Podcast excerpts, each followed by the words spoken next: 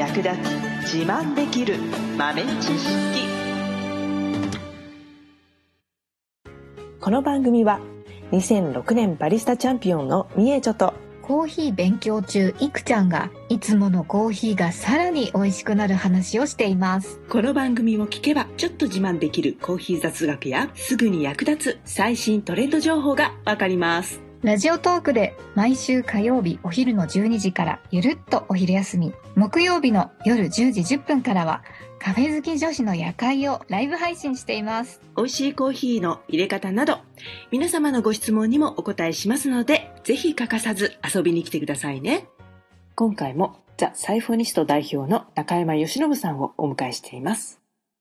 僕、その、今度お店出そうかなと思って頑張ってるお店は、その、盆栽とコーヒーが一緒に出てくるんですけど、盆栽のクリエイターでもあるんで、まあ、あの、そこから経験しながらヒントを得て、まあ、意味があってそれをやるんですけど、あの、まあ、そこはこれからやることなんで、まあ、ちょっと置いといたとしてあれなんですが、あの、サイフォンのそのものの話をすると、まあ、諸説いろいろあるんですけど、一般的に、こう、世界に誕生して今年195年ぐらいなんですよね。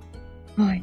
ヨーロッパのイギリス、ドイツ説、どっちを取るかで10年くらい歴史は変わるんですけど、まあ、それでも185年以上の歴史があるとされているものなんですよね。うん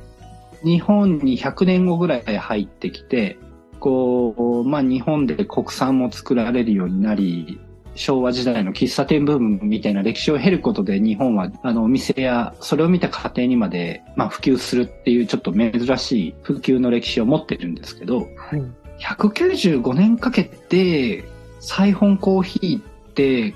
普及させた歴史を持ってる日本で普及率こんなもんなんですよね。うん多分ね、あの、歴史もあるし、皆さんいろいろ時代時代にいろんな取り組みをされてきてるとは思うんですけど、まあ、その結果、そのコーヒーの中でのジャンルの入れ方のシェアで言うと、サイフォンコーヒーってあの、まあ、こ現状なんですよね。うんで、やり、もう195年あたら僕やり尽くしてると思うんですけど、その結果、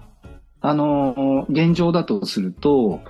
えっと、まあ、そんなお客さんに喜んでもらえるサイフォンなのに、その程度の普及率、それをもっとサイフォン活躍さするためには僕、コーヒー業界にとどまっちゃいけないと思ったんですよね。うんうん多分やり尽くしてコーヒー業界でもう精一杯サイフォン、その結果が今だとすると、まあ、変わってもまあ多分微妙な差かなってシェアとしては思うんですよね。うん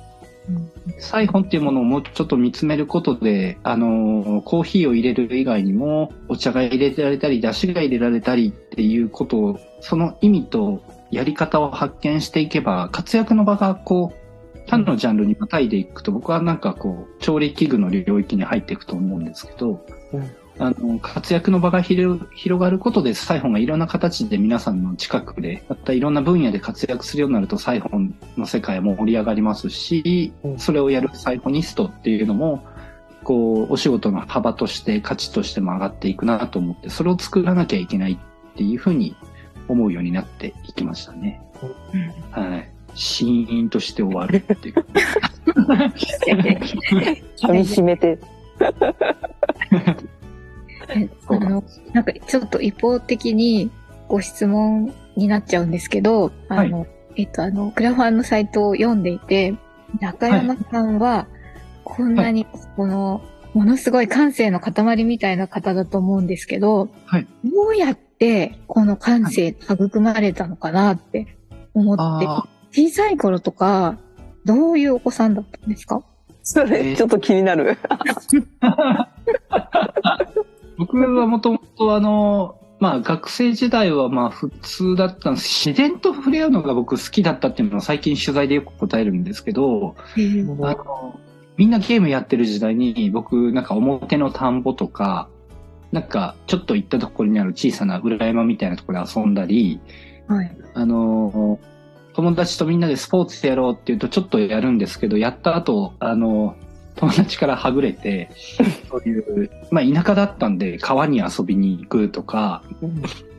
まあ自然が好きだったっていうか自然しかなかっったぐらいの田舎だったんで、うん。まあゲームとかそういうものを除けば、まあ遊び方がそうならざるを得なかったんですけど、なんかあの、その、一人で遊ぶことが多かったんですけど、すごいなんか楽しい思い出だったんですよね。あの、同じ川に遊びに行って毎日違うんですよ。うんあの、なんかだんだん景色もなんか変わってる感じしましたし、うんなんかあの、毎回なんか発見するんですよね。虫や動物もそうですけど、なんか、あのーあるところだけすごくなんか植物伸びてきて、あそこだけなん、なんで植物育つんだろうみたいな。中学生になって、なんかそういうのをデッサンして描くようになり、なんか自然をの、風景画を描くようになったんで、中学校以降もずっとこう、絵画を描いたり、社会人になって油絵始めたりして、景色を写真に撮って、社会人になったら残すようになったり、みたいな風にこう変わっていったんですよね。で社会人になるとそういう作品を古典で発表したりとかっていうのが仕事以外のところでやったりして、なんかこう、だんだんとこう、なんか自然と芸術みたいなもののつながりみたいなものを、なんか形にできることっていうのが、こう、仕事以外の自分の活動として楽しんでやるようになっていった。なんかその先にコーヒーが自然に現れてきたのかなっていう感じですね。うんないんかコーヒーもやっぱりたどり着くと自然じゃないですか。もエロワールもあるし、自然と向き合って人が作った僕は作品だっていつも思ってるんですけど、うん。あの、描き方があっても同じように描いても同じ絵にならないのと一緒で、うん。なんか、コーヒーを作る発酵のさせ方とかやり方はあってもみんな同じようにできないし、うんでテロワールはあるし、その、個人個人のもう一個一個が僕の中でキャンパスに、器の中に漂う作品なんですよね。うん。でもそれをみんなあの、お客さんは飲んで、なんか違いはわかるけど、よくわかんないって言うんですよ、コーヒー。うん。言うね。う んピカソの20枚見たときに、なんか違いはわかるけど、よく表現できないみたいな感じになるじゃないですか。はい。で、多分僕そういう風に見えるんだなと思って。で、そのわからない人に、でもそこにある一個一個の違いを、あのーやっぱりなんか楽しく別の感覚で、かつみんなが自由に感じれる香りの見方みたいなものを提案できたら僕らしいかなって悩んでる時にあの盆栽にたどり着いちゃったっていう感じなんですよね。はい。なるほどね。あでもその例えはすごいわかりやすい。あの、うん。芸術、ピカソの絵見て何のこっちゃっていうのと、コーヒー飲んで 美味しいのはわかるけど何のこっちゃみたいな。そうそう。それは確かにそうだなって思った。そうですね。ね。うんうん。盆栽を見てそのコーヒーの味をこう視覚化して味わえるっていうのは、はいもうだか誰もやったことがないことじゃないかなと思って、私の知る限りですけど、本当になんかどうしてこういうことを思いついたんだろうっていうのをすごくはい。思ったので、今のお話を聞いて、はいそうだったのかってすごい思いました。うん。なんか作り込んだわけではなくて、もともと盆栽趣味だったんですよね。はいあの、サイフォンと同じで、なんかあの、大きい盆栽が本当の盆栽なんですけど、それをそう言ってても手を出しにくいとか、や、興味はあるけど、やり、やる勇気がまだ出ないとか、サイフォンもそんな感じがするんですけど、あの、まあ、小さい盆栽なら一回やってみようかなとか、なんかこう、気持ちが変わりますし、それで小さい盆栽始めたんですよね。うんで、ある時、コスタリカの柑橘系のちょっと酸味フレーバーがメインで感じるコーヒー、たまたまあって、それ家で入れて飲んでたんですけど、うんその時に、インズっていう、あの、柑橘で一番小さい実をつける盆栽の世話してたんですね。うん。世話しながら傍らにコーヒー飲んでたんですけど、うんあの、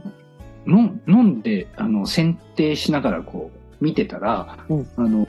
コーヒーがめちゃくちゃ柑橘の味がはっきり分かったんですよ。おーあの、小池さんだとあの、大会の時にジャッジの人に、うん。これが、例えば、シトリック、柑橘のフレーバーのするコーヒーですよってプレゼンテーションでうん、プレゼンして伝えるなら、それがあの、オレンジの皮なのか、うん。オレンジなのか、グレープフルーツなのか、レモンなのかとか、うん。うん。うん。切ってジューシー、ジューシーさが滴らってるようなイメージの感じなのかって、こう、なんかカードを添えたり、うん、こう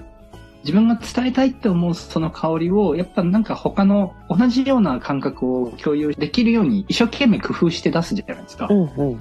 で、それが、まあ大会も出てたんで頭にはあったんですけど、当たり前ですよね。目の前に柑橘見ながら柑橘系の酸のあるドリンク飲んだら、うわ、柑橘って驚いたんですけど、ある意味当たり前なんですよね。事前情報をもらってたみたいなね。そうなんですよ。なんで、ロゼワインを飲むときに、ロゼワインだって飲んでるよりも、例えば目の前にバラの花束を置いといて、飲んだら、ローズっぽいって感じるかもしれないし、うんうん、五感のうち味覚と嗅覚は 4. 点数パーセントしかないんですけど、視覚が83%は影響力あるので、うん、情報じゃなくてそっちからなんかコーヒーの香りを感じる仕組みをサービスにして提供できたら、知識ない人もっとみんななんか感じてくれないかなっていう思いがその時湧いて、うん、そこから盆栽本コーヒーが始まっちゃいました。ねえ。すごいね。最後までお聞きいただきありがとうございました。あなたのコーヒーライフに少しでもお役に立てたら嬉しいです。中山さんについて詳しくはエピソード概要欄のホームページ URL からアクセスしてみてくださいね。ご質問やツッコミは、ラジオトークで受付中。毎週火曜日お昼12時からゆるっとお昼休み。木曜夜10時10分からカフェ好き女子の夜会をライブ配信しています。ぜひ遊びに来てください。ではまた次回の配信でお会いしましょう。